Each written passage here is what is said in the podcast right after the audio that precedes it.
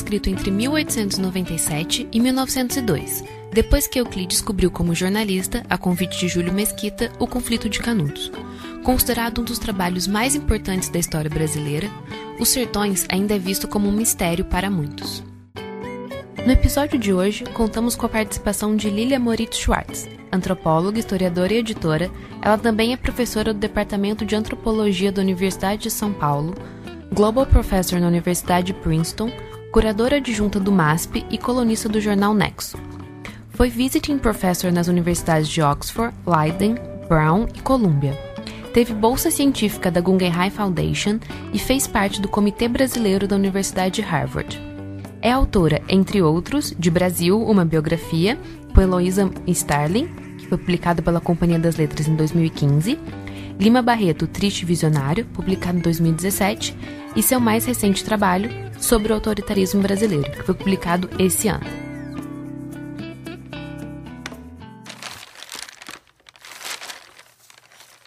Papo de Pinguim é um podcast sobre literatura clássica para todos os gostos. Nessa primeira temporada, teremos sete episódios para falar desde Júlia Lopes de Almeida até a última moda da literatura russa do século XIX. Sempre aqui, na Rádio Companhia. Meu nome é Luara, sou editora do grupo Companhia das Letras e responsável pelo selo Penguin. Procurei encontrar os convidados mais interessantes para um programa cheio de conteúdo e discussão. Vamos lá? Hoje vamos conversar sobre um dos livros mais, digamos, difíceis da literatura brasileira, os Sertões é passagem obrigatória para todo leitor que deseja entender tanto a formação da ideia de homem sertanejo quanto as balizas do nosso jornalismo. Ele foi publicado em 1902 e teve uma enorme repercussão. Foi tão grande que a editora publicou logo depois um volume que reunia todos os juízos críticos feitos sobre a obra. No contexto de formação da Jovem República, Canudos teve uma importância avassaladora. Euclides viajou como correspondente do jornal Estado de São Paulo para cobrir a campanha. Ele estava convencido que o grupo estava errado e que ameaçava a República, mas ele voltou com uma ideia um pouco diferente. Vamos começar falando com a nossa ilustre convidada e pedindo uma ajuda para entender o contexto e a obra? Tudo bom, Lara? Tudo certinho. Muito obrigada por participar desse episódio. Imagina um prazer. É, você é uma das principais intelectuais brasileiras da atualidade. Então eu queria te perguntar: como você vê a influência dos sertões na sua própria formação e na sua pesquisa? Bom, essa história de que eu sou uma das principais intelectuais da atualidade brasileira, eu deixo para você, Luar. Agora vou falar do substancial.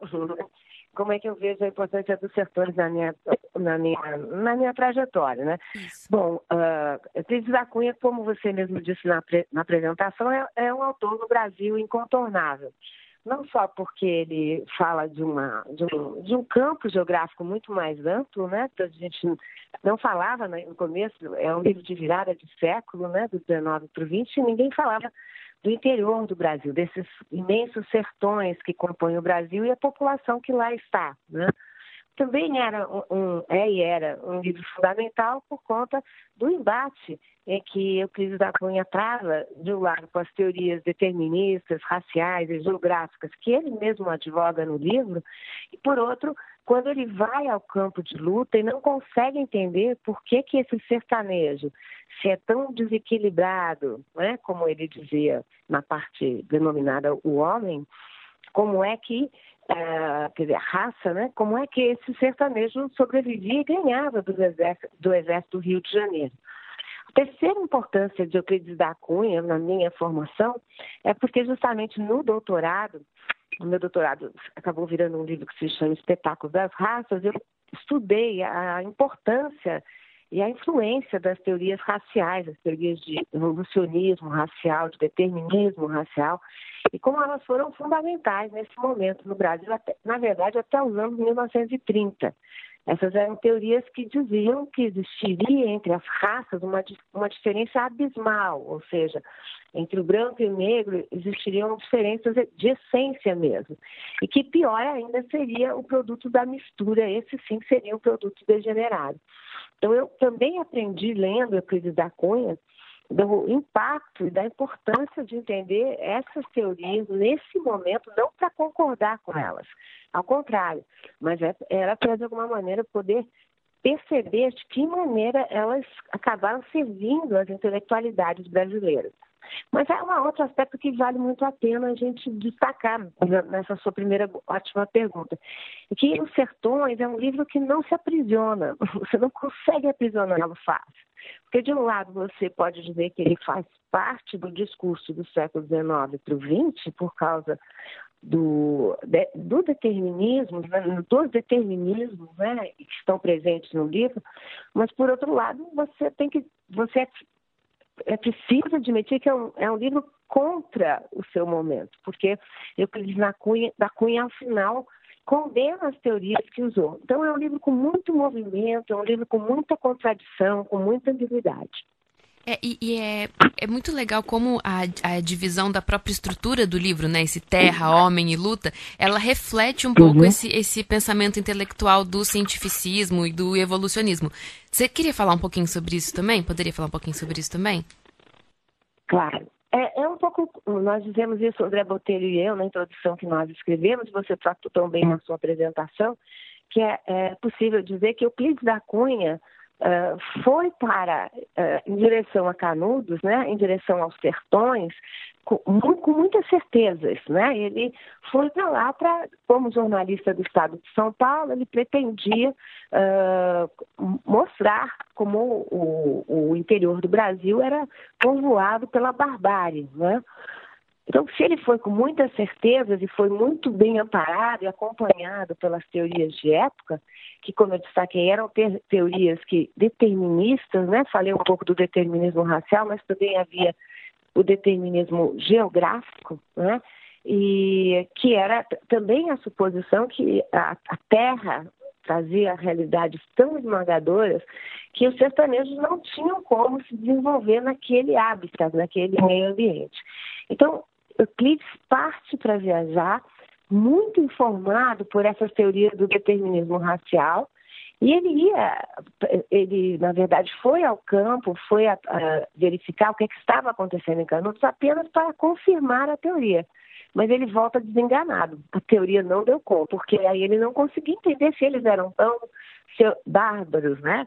tão desequilibrados, tão degenerados, como é que, enfim, uh, os, os, exércitos do, da, né, do, da, capital do país, da corte, que vinham com seus modernos canhões Krupp né, e tudo mais, com as modernas técnicas de, de guerra uh, trazidas do Ocidente, como é que esse famoso exército do Rio de Janeiro não conseguia vencer uma turma de sertanejos que Euclides até então considerava ah, largados do mundo, maltrapilhos, famintos, né?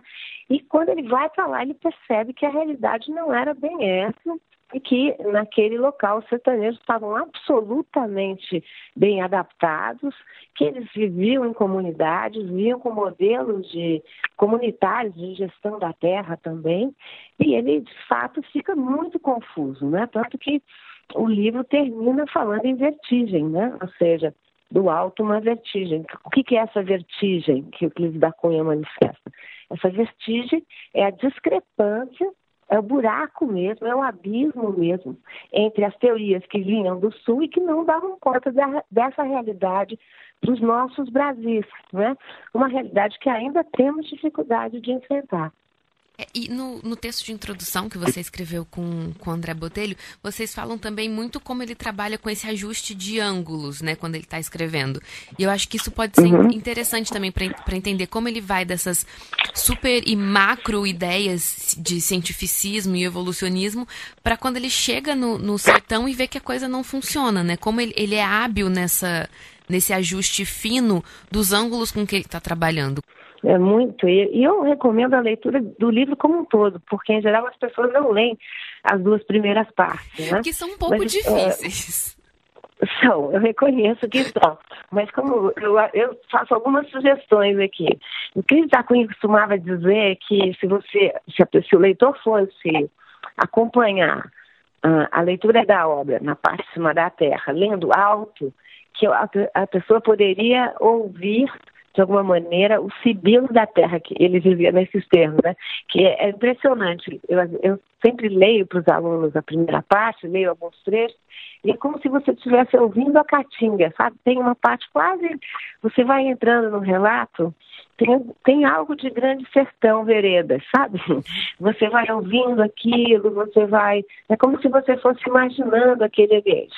A parte do homem é uma parte muito difícil, justamente porque mexe com uma série de preconceitos que seriam desmontados né, pela antropologia cultural, que, que, uh, que seriam derrotados. Mas já há movimento nessa, nessa segunda parte sobre o homem. E quando a gente chega na terceira parte, que é a parte da luta, aí sim você vê esse grande narrador né, retomando as suas teorias, retomando essa ambiguidade fundamental, que era que o Brasil da capital desconhecia o que era o Brasil uh, do interior, né? Nós continuamos desconhecendo, nós continuamos nos descrevendo a partir dessa face mais metropolitana, mais em contato com, com a Europa, com os Estados Unidos, e desconhecemos que não existe essa parte luminosa do Brasil se nós não analisarmos também o que há em outras partes do Brasil, né? Como se criam relações de dependência. Então, essas relações angulosas, dependentes, é que Euclides da Cunha vai reconhecer uh, quando ele de fato visita o lugar do Arraial de Canudos. Né? É muito impressionante como o livro vai, é um livro em movimento, né? Canu, Sertões Sem Isso, é um livro que vai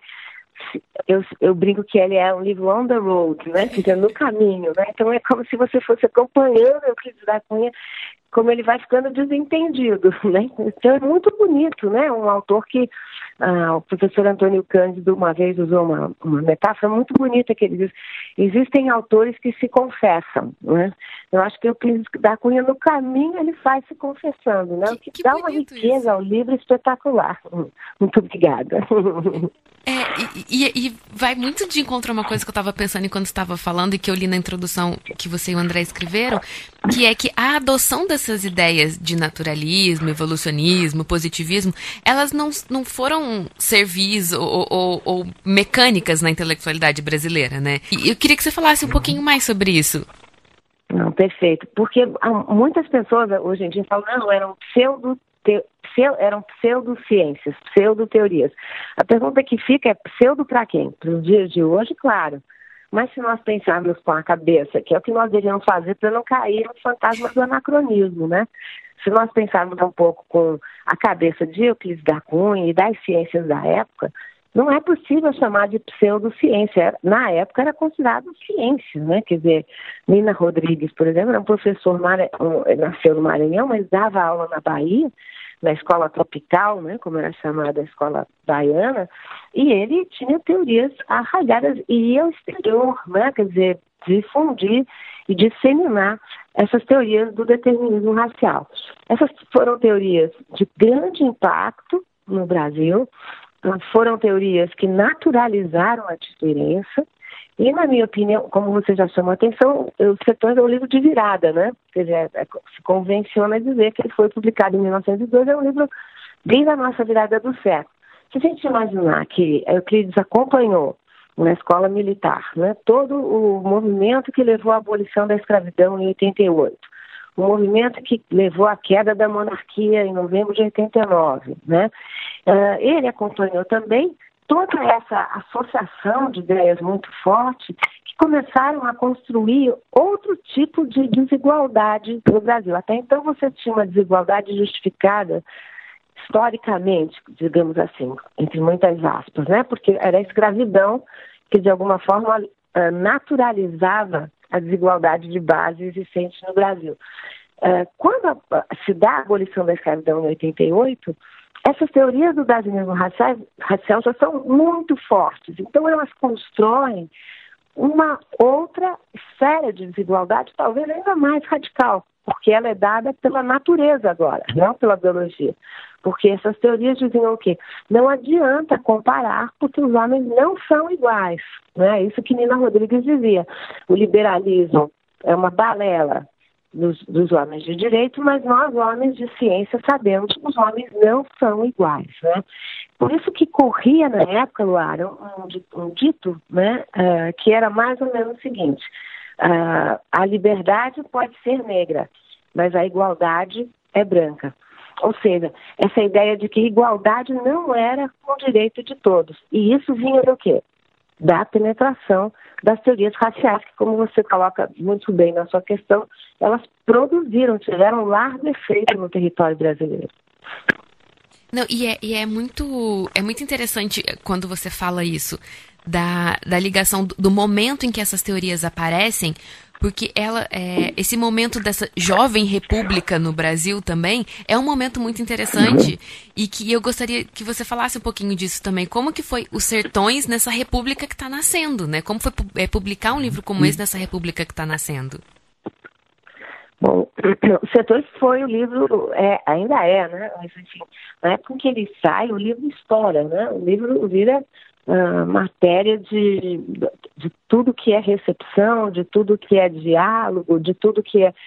diálogos acalorados nos dois sentidos, né? O próprio Euclides da Cunha era uma pessoa muito ambivalente, né, muito estourada, né, dado a, dado a roubos, né, e, enfim, já era famoso nesse sentido, né. Então o livro vira o livro da, da época, né. E é, um livro que, que, nesse contexto né, de, da formação da nação, é um livro escandaloso, sobretudo porque a República de 89, a nossa primeira República, ela começa com dois presidentes militares, né, o Marechal Deodoro e o Floriano, e o Floriano Peixoto, e são, uh, tanto Deodoro como Floriano, governaram basicamente em estado de sítio, né, por conta das várias revoltas, sobretudo a revolta da Armada. Então, uh, essa não era a república sonhada por um Euclides da Cunha, como você pode imaginar, Euclides da Cunha que se formou uh, na escola do Exército, propriamente dita, então ele teve contato com o darwinismo racial e teve contato com o positivismo de Augusto Comte, né? E, e era, Euclides era um grande defensor da República e é, fez parte da geração que se sentiu órfã da República, né? Então, os sertões, você pode imaginar, Luara, que nesse contexto, os sertões vira uma, um instrumento de ataque à República, né? Ou seja, porque a pergunta de os sertões é essa república é para quem? Né? Igualdade para quem? Veja como é uma questão atual. Talvez a linguajar, muitas vezes o leitor pode estranhar, sobretudo o leitor que vai, vai se deparar com os sertões pela primeira vez, mas é preciso ir para frente, porque é uma questão muito atual. Né? Ou seja, para quem nós governamos? Né? Uh, existe igualdade no Brasil? Para quem é essa igualdade? Né? Que, que é esse Brasil? O Brasil é só o Brasil do litoral ou é preciso prestar atenção nesses outros Brasis espalhados por esse território de dimensões continentais? Então foi um livro bomba, né? um livro arma mesmo. Não, e, e, é impressionante a, a, atualidade do, do livro. Quando é, é claro, como você disse, tem a, a, dificuldade da linguagem, não é um livro fácil de você ler logo de cara, mas a não. atualidade do que do está escrito ali e a atualidade é, histórica e narrativa até do que ele fez é muito impressionante. Que na introdução, eu, a, a André Botelho e eu, a gente, nós chamamos muita atenção para o final do livro, porque vamos ver, o, o texto tem essa retórica jorrante, né?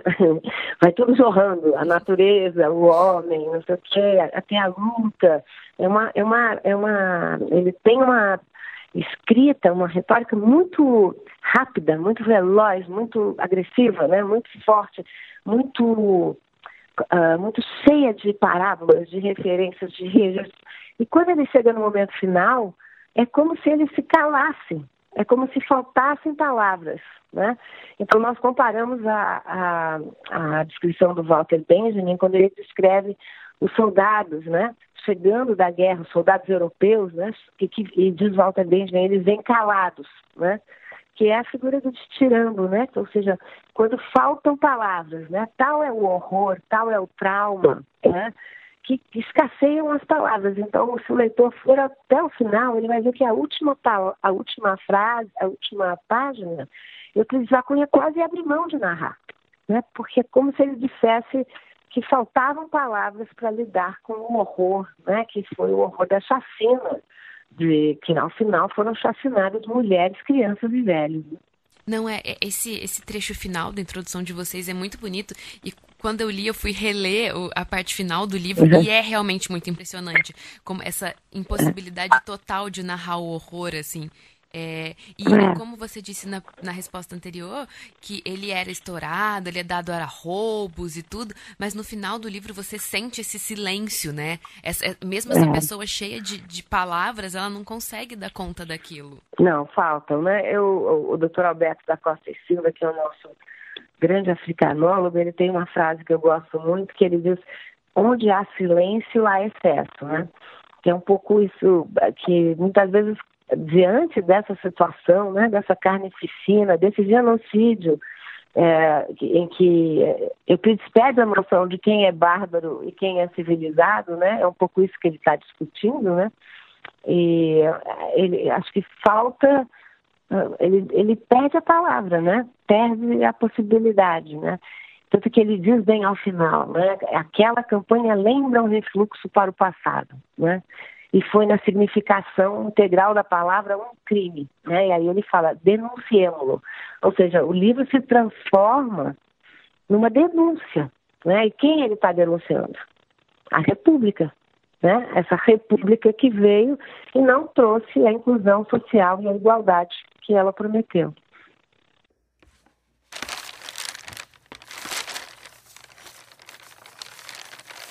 Então eu queria que você falasse um pouquinho também sobre a biografia do Euclides. Quem foi esse homem escritor?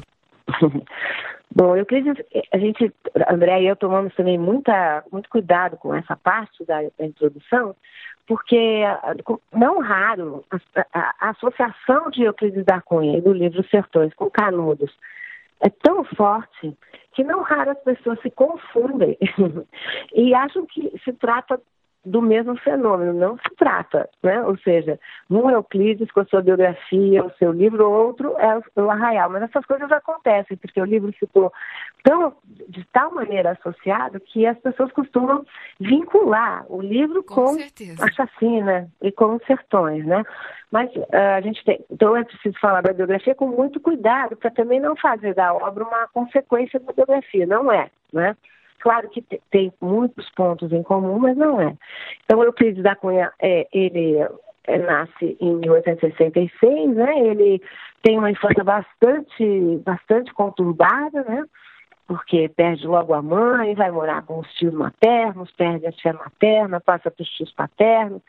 E há quem, enfim, inclusive vincule de alguma maneira esse, essa personalidade tão forte de Euclides da Cunha com, com essas mudanças todas que ele teve durante a, a sua infância. Mas ele tem uma, se forma, né? vai para o Rio, faz um externato, o externato Aquino, né, que era uma instituição bastante estruturada, né?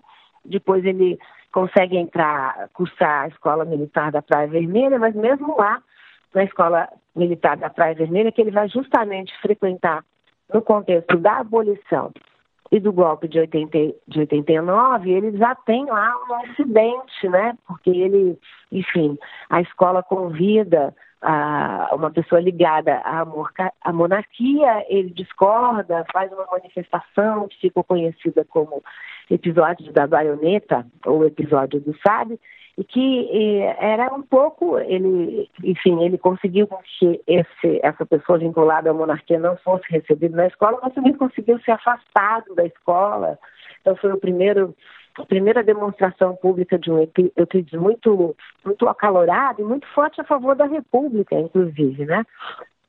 Ele, tanto que o primeiro artigo que ele escreve no Estado de São Paulo já é um artigo, uh, enfim, uh, que ele. Uh, primeiro ele adere à monarquia, depois ele rompe com a monarquia. Então, assim, ele é muito um termômetro da sua própria época. Uh, eu creio se valendo dos, das, das benesses da, da, República, ele casa, é? casa com Ana Emília Solon Ribeiro, que será um problema na vida dele também, ele vai morrer uh, porque vai, anos depois, uh, duelar com o amante da sua esposa, que acabaria uh, sendo marido da sua esposa, quando Euclides da Cunha morre. E Euclides vai fazendo essa, essa carreira bem típica desses intelectuais do final do 19 e começo do 20, que são intelectuais mais, é, como dizer, enciclopédicos, né? não tem uma formação tão especializada. Tanto que isso que permitiu que Euclides da Cunha fosse militar, fosse engenheiro, né? e também fosse jornalista, né? que é quando ele parte uh, para vai uh, o jornal Estado de São Paulo o convida para cobrir a, enfim, a quarta expedição contra Canudos, ele vai como uma espécie de jornalista de guerra. O jornalismo de guerra está começando nesse momento, né? assim como as fotos de guerra. É preciso dizer que essa figura que nós temos do correspondente de guerra estava se iniciando nesse momento, não só no Brasil, mas como fora do Brasil. E a ida a Canudos mudaria Euclides da Cunha uh, para sempre. Né? Ele vai passar desde que ele vai a Canudos a, de alguma forma, espiar né, os, o, todos os problemas da República. Ele, depois que acaba, enfim, a, a, a campanha de Canudos, ele volta ao Rio, chega a se candidatar como professor no Colégio Dom Pedro II, mas pelo Colégio Dom Pedro II, que era o mais tradicional e prestigioso também. Nessa época, né, ser professor do Pedro II corresponderia a ser professor numa universidade pública nos dias de hoje. Ele chega a ser empossado, mas não chegaria a, de fato, assumir a sua turma, porque, enfim, ele acaba sendo assassinado pelo Dilermando de Assis, né, que é o amante depois, o marido da sua ex-esposa. Então, a, o que a gente diz na introdução, Luar, é que se a biografia e a literatura nunca é, né, ela não é um reflexo imediato da vida privada, o que a gente pode notar é que há na literatura de Euclides, e particularmente nos sertões, muito desse Euclides da Cunha conturbado, muito, uh, muito assim, convulsionado pelas grandes contradições de sua época e muito abalado nas suas certezas também, não só em relação a Canudos, não só a quem é bárbaro e quem é civilizado, mas também nas suas convicções tão arraigadas sobre a República, né? Que regime era esse, então, que permitia uma chacina como a de Canudos? É, a, a biografia do, do, Euclides sempre me, me impressionou muito, assim. É, eu, é. A primeira vez que eu li, é uma coisa, é tão, é quase novelesco, né? Isso, esses arroubos de paixão e ele ser assassinado pelo amante da esposa. Sempre, sempre, ah, sim. sempre me deixou muito impressionada. Mas é, eu é queria... É muito dramática, e não, não sei se você sabe, Eduardo, também, até hoje, na, na região de, de onde o da Cunha nasceu, viveu uma parte da vida, há sempre um seminário, até hoje, a imagem da, da, da ex-esposa e do seu marido, é, enfim, não, é, não são bem-vindas naquele local. Então, esse, como você chama atenção, né, esse drama, né, essa coisa assim, muito romântica, né, esses dramas muito de final de século, né? Então, são todos experimentados no corpo de Euclides da Cunha, né? É, é, muito, é muito impressionante como ele realmente é um homem do seu tempo, né? Porque tu, tudo que estava acontecendo ali no Brasil também estava acontecendo com ele, toda essa, essa, enfim, essa coisa nova. E ele se casa, ele tem um casamento civil, logo que a República aparece. Ele, é. ele coloca a vida dele Mas... também a serviço dessa República, né, de alguma forma. Ah, coloca, como jornalista e como engenheiro, como militar, ele se coloca pessoalmente. Mas o que eu acho bonito no Euclides é que ele é um homem do seu tempo, como você diz, mas ele também é um homem contra o seu tempo. Exato. Né? Porque quantos, quantos testemunhos, estou falando aqui não aqueles que hoje falam da Primeira República, mas quantos foram aqueles que no contexto uh, da, do começo da Primeira República tiveram coragem de se insurgir contra ela, né? Uh, eu acho que outra figura assim é Lima Barreto, né? Que também sofreu muito por conta dessa veia crítica, o mesmo que Euclides da Cunha, né? Porque boa parte da intelectualidade estava de alguma, forma, alguma maneira totalmente encantado com a República e as benesses e no Rio de Janeiro com a República das Letras.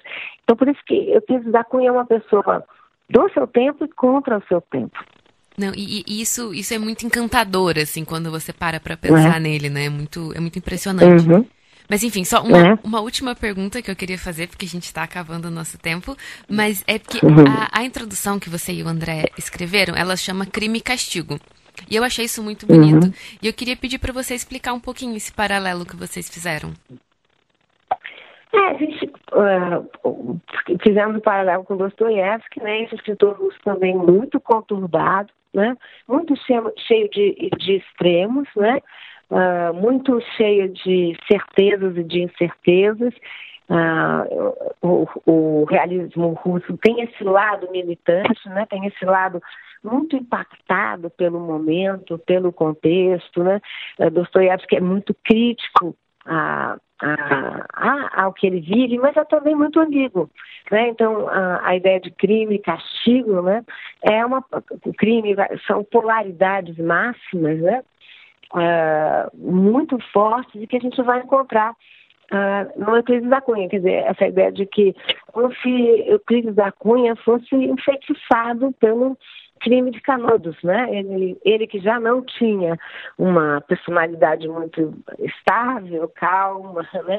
plácida, tudo ao contrário, né? Que era um termômetro forte dessa República Brasileira tão convulsionada, viveu a, a assassina de, de Canudos como um castigo. Né? Então, nós quisemos trazer para o título, né, crime e castigo, essas, essas polaridades, essas ambiguidades tão constitutivas do discurso de Euclides da Cunha nos sertões.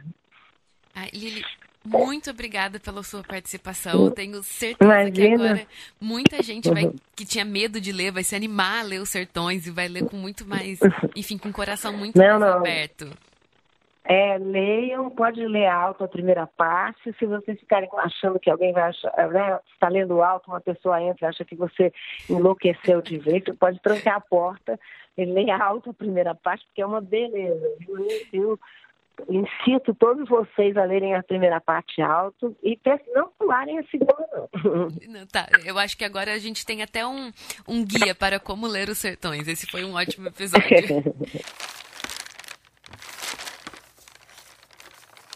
Antes, no amanhecer daquele dia, comissão a breve escolhida descobrira o cadáver de Antônio Conselheiro. Jazia num dos casebres anexos à latada e foi encontrado graças à indicação de um prisioneiro.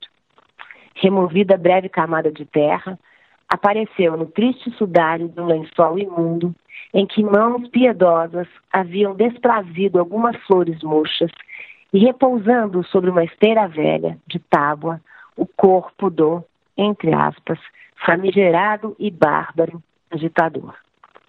Estava hediondo, envolto no velho hábito azul de brim americano, mãos cruzadas ao peito, rosto tumefato e esquálido, olhos fundos cheios de terra.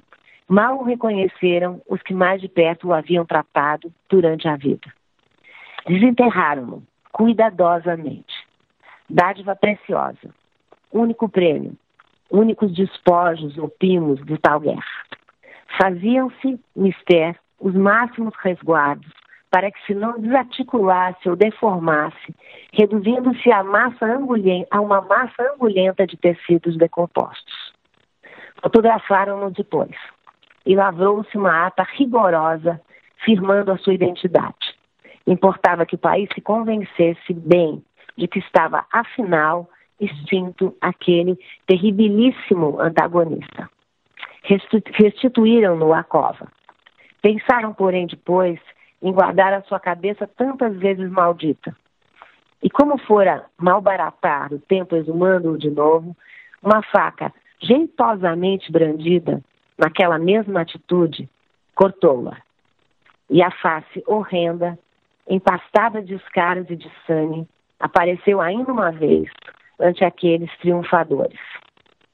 Trouxeram depois para o litoral, onde deliravam multidões em festa, aquele crânio, que a ciência dissesse a última palavra.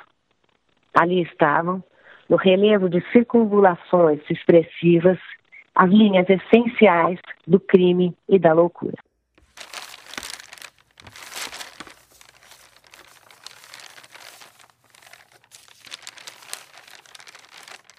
Ficamos por aqui com esse episódio do Papo de Pinguim. Espero que vocês tenham gostado. E se quiserem reclamar, elogiar, sugerir, comentar, é só escrever para rádio.companhiadasletras.com.br. Até o próximo.